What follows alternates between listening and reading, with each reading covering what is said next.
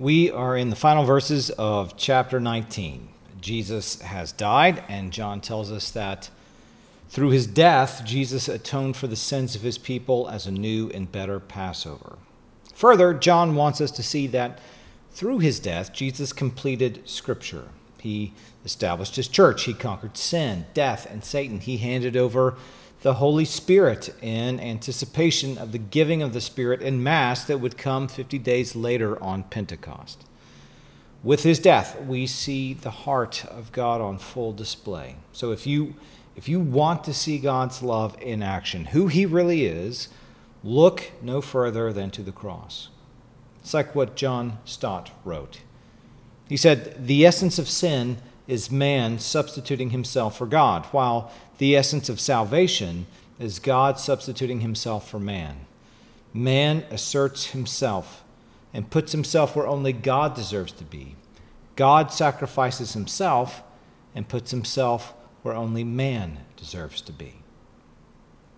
As the Old Testament repeatedly demonstrates, only this God, whose character is steadfast loving kindness and who had totally committed himself to his creation, would do this. As Paul argues in Romans 5, no human does this. And even if a human did do this, it wouldn't count for much of anything. So think about it. I would gladly, without hesitation, give my life for my wife and sons. I would do that for my friends or any of you in this church, but for a good man who is a stranger to me, what about for someone I dislike or someone I know that hates me? would I give my life then? Well, even then, what would my life really do for that other person? I mean, my death would be putting off, it would be forestalling the inevitable. Well, our God gave the life of his Son, not merely so that even his enemies might survive for a little bit longer, but so that they might be reconciled to him and have life forever as his family. That's what's on view with the cross. Well, this morning we pick it up with chapter 19, verse 38, and we see the immediate effects of Jesus' death. Let me read for us. After these things, Joseph of Arimathea, who was a disciple of Jesus, but secretly, for fear of the Jews, asked Pilate that he might take away the body of Jesus. And Pilate gave him permission. So he came and took away his body. Nicodemus also, who earlier had come to Jesus by night, came bringing a mixture of myrrh and aloes, about 75 pounds in weight. So they took the body of Jesus and bound it in linen cloths with the spices, as is the burial custom of the Jews. Now, in the place where he was crucified, there was a garden, and in the garden a new tomb in which no one had yet been laid. So, because of the Jewish day of preparation, since the tomb was close at hand, they laid Jesus there. Well, this is the word of the Lord. Thanks be to Christ for it. Let me go to him in prayer for us. Heavenly Father, I pray your blessings on this time together as we meditate and think through your word. That this would be good for our hearts, our minds, even our feet as we seek to follow after you. We pray all of this in Jesus' name. Amen. Well, in verse 38, we read that Joseph of Arimathea, who was a secret disciple of Jesus, that means he followed Jesus but had not made a public profession of it, he kept it secret. Well, we read that he asked for Jesus' body. Joseph was a rich man, and John tells us that he kept his faith a secret out of fear of the Jews. Well, Matthew 27 tells us that he was a respected member of the council that is, the Sanhedrin. And the Sanhedrin, as we've been talking about over and over again, were the ruling elites of Jerusalem who had plotted to kill Jesus and politically outmaneuvered Pilate to get Jesus crucified. Now, more than likely, Joseph, as a rich elite, had some standing in Pilate's court. That's why Pilate granted him Jesus' body. So, for Joseph to be a disciple of Jesus and a member of the Sanhedrin would have made him a target. And that's a hard tension to live with. Even so, Mark 15:43 tells us that Joseph was waiting on the kingdom of God to show up, which is exactly what John the Baptist was preaching about. So perhaps Joseph had believed John the Baptist when he preached repentance in preparation for the coming of the kingdom. And, and maybe when, upon seeing Jesus, John proclaimed, Behold, the Lamb of God who takes away the sins of the world. Well, Joseph saw Jesus for what he was, the Messiah. Though John does not say so, it also makes me think Isaiah 53 9 that says, And they made the servant of the Lord's tomb with the rich, anticipates this very moment. Well, the other man in the scene, Nicodemus, shows up early in the book of John and becomes increasingly more public in his relationship to Jesus as the gospel goes ahead. We first read about him in John 3, where under the cover of night he seeks out Jesus. Nicodemus showed Jesus tremendous respect and confessed that Jesus must be sent from God because no one could do the signs Jesus was doing unless God was with him. This leads to Jesus' famous teaching that to be his disciple and enter into the kingdom of God, someone must be born again. Nicodemus, of course, did not understand this at all. At this, Jesus says, Truly, truly, I say to you, unless one is born of water and the Spirit, he cannot enter the kingdom of God. And later on, for God so loved the world that he gave his only Son, that whoever believes in him should not perish but have eternal life. Those are all uh, both of those are, are really well known phrases to Christians. So, in other words, Jesus was, was telling Nicodemus that the kingdom of God had shown up in him. And Nicodemus, well, at least initially, he wasn't getting it, at least not in this, this initial interaction with Jesus. Now, part of what I find so fascinating about what Jesus says to Nicodemus is in 314, he says these words And as Moses lifted up the serpent in the wilderness, so must the Son of Man be lifted up. Jesus was referring to the event in Numbers 21, where Israel, once again, had complained and rebelled against God, and so God sent venomous snakes to attack them, or as, as Numbers describes them, fiery snakes. And as you can imagine, people started dying. Well, people started crying out to God, and God told Moses to make a a bronze image of a snake and put it on a pole and lift it up. And anyone who was bitten could look at the snake and live. It's a very strange scene. And I think God sent venomous or fiery serpents to kill his people as a vivid symbol of what choosing life apart from God really is it's death. It's like how Adam and Eve chose to listen to the word of the serpent over the word of their God and rebelled against him because of it. It's clear, though, that Jesus saw the salvation offered in Numbers 21 as looking forward to and finding its meaning in him. And at that point in, in John 3, there's no way Nicodemus could understand what on earth Jesus meant by referencing Numbers 21. But when Jesus was crucified, lifted up on the pole, so to speak, I think he got it. In John 7, we see growth from that initial interaction with Jesus in Nicodemus' faith as he actually defends Jesus against the illegal moves made against him by the Sanhedrin. But as he did that, Nicodemus was promptly shouted down. By the time we get to John 19, however, he's fully on board with Jesus. So, for both men, Joseph and Nicodemus, this burial scene was a public profession of faith. None of this was done in secret. It was public knowledge where Jesus was buried and what these men had done for him. So, by dying, Jesus had made these two men alive. What was formerly secret or hidden or an incomplete, not quite yet faith comes to fruitful public faith at his death. As Ridderbos noticed, it wasn't Jesus' miracles that brought about their public response of faith, though clearly those things were foundational to both men. It was his death. It was his death that led to this public profession of faith. You see, God's love precedes our love for him. His kindness leads to faithful response. There is no greater kindness on the part of God than the gift of Jesus in his life, his death, and resurrection. Now, as just a quick literary aside, I think John is contrasting two responses to Jesus within the Jewish leadership itself. So, on the one hand, the Jewish leadership wanted Jesus' legs broken so he would hurry up and die and they could remove him from the cross, having him buried in a mass grave so that they could get on with the business of celebrating the Passover.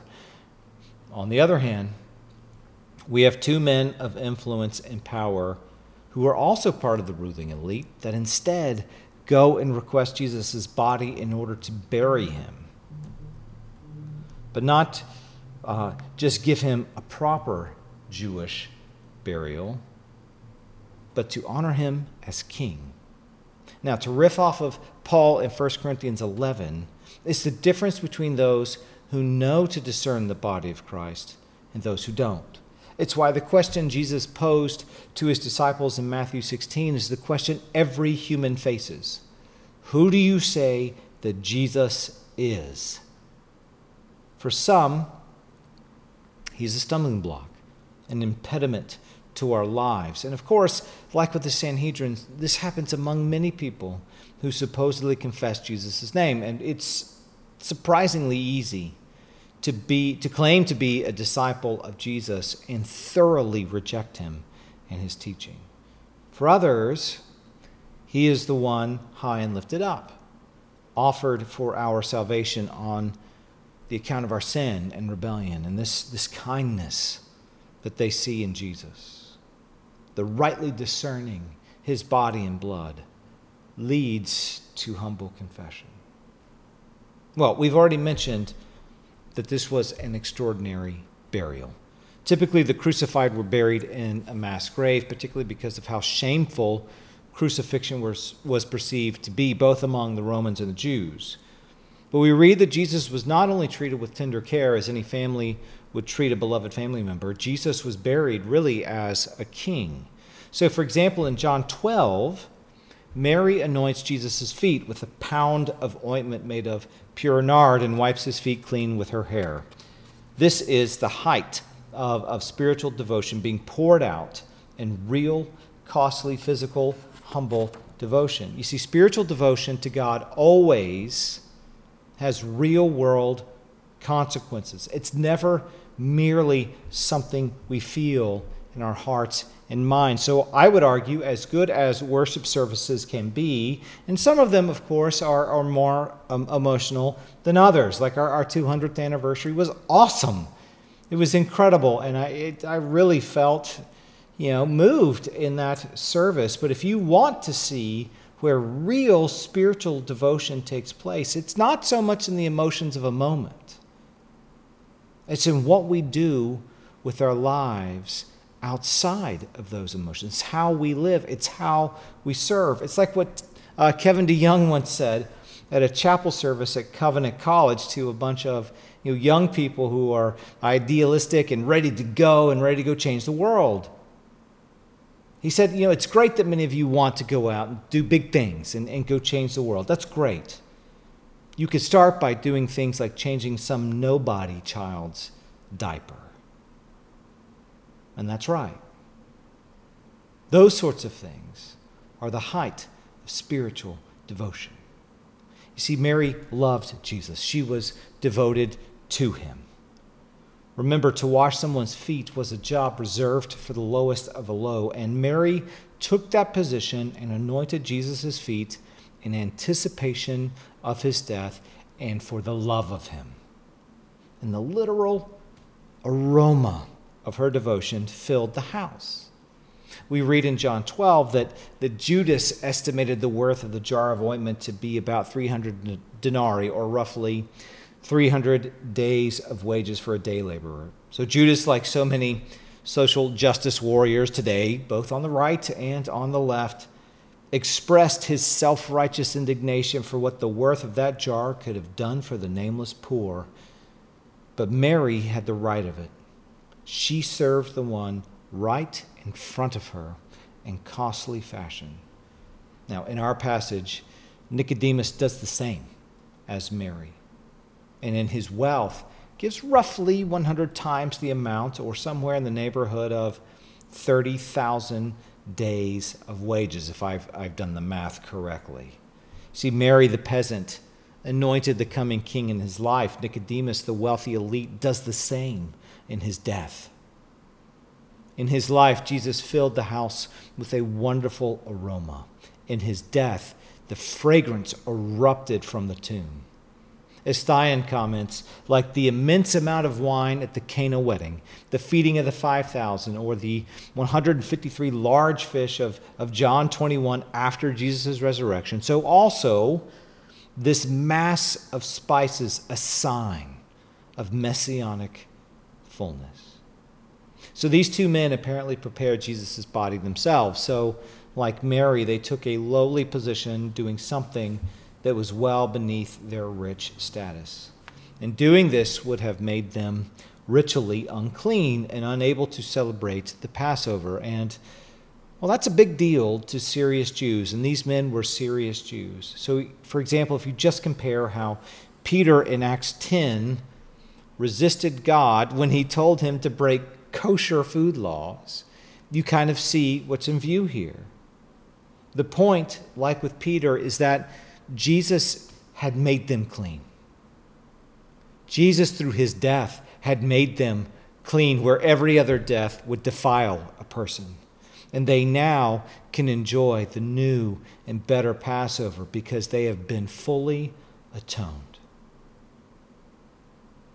Gardens are important in Scripture, and I've, I've talked a lot about this over the years, so I won't belabor it here, but Gardens, mountains, and trees are almost always involved in worship of the triune God. And symbolism begins, you see, when you think about these things with, with the Garden of, of Eden, it continues through to the tabernacle and the temple and the New Jerusalem of Revelation. They are all versions of the Garden of Eden and intimate worship and communion with God. So that Jesus began his passion in the Garden of Gethsemane and was buried in a garden should point us back to Genesis 2 and 3 and should show us that Jesus is the new Adam who is bringing life to the world. Of course, this is exactly Paul's point in the book of Romans. Now, that this garden was close to the skull of the rock where Jesus was crucified is important symbolically. The place near where the serpent was crushed it's where the new Adam will overcome death itself through his resurrection. We read that this was a, a family tomb given by Nicodemus, and, and typically, excuse me, by, by Joseph. And typically, a deceased person would have been prepared and wrapped in linen and then placed on a slab. Now, after the body had decomposed, family members would return to collect the bones in an ossuary, that is, a box meant to hold their bones, and the box would have been put on a shelf alongside other previously deceased family members, and the slab would in turn be cleared for the next family member. Gardens are a place of growth and life, and so we see here from a new tomb, which should be the place for the freshly dead, new life for the world would come, where the smell of death and rot should dominate. The fragrance of life is actually in bloom, where every single one of Israel's kings had died and remained in the grave. And that's just a drumbeat that you could see throughout the Old Testament. This king would be raised to life and bring his people with him. So instead of death and the grave being a literal dead end, God had taken macabre and, and evil things like crosses and tombs, and through them has given birth to the kingdom of God and resurrection for his people. In John 12, 32, Jesus says, And I, when I am lifted up from the earth, will draw all people to myself.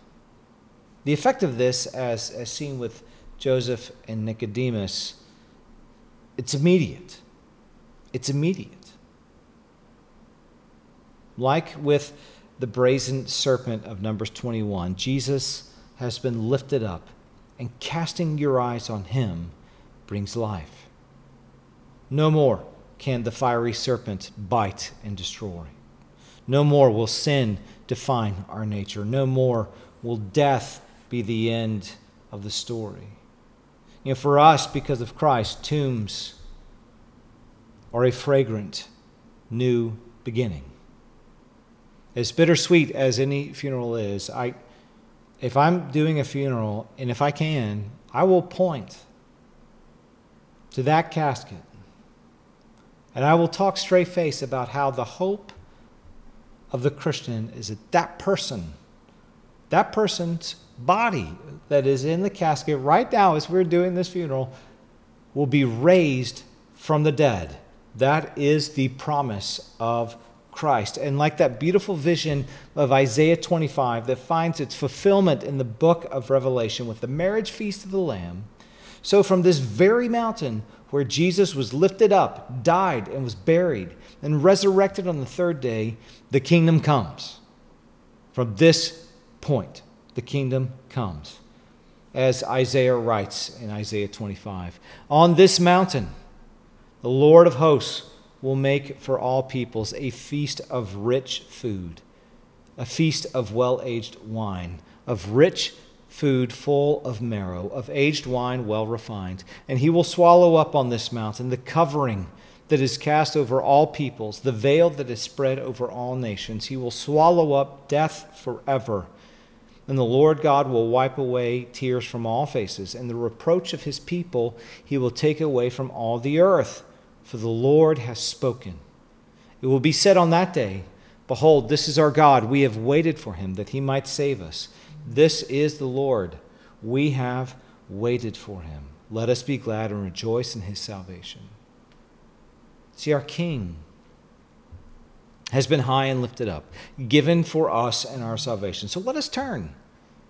Let's, let us turn our eyes to him. May our hearts be moved like Mary's, that we devote ourselves to him in response to his love. Like Joseph and, and Nicodemus, may we be willing to risk it all because we know, despite what the world thinks, and despite what tombs signify, our King reigns. Well, let me pray for us.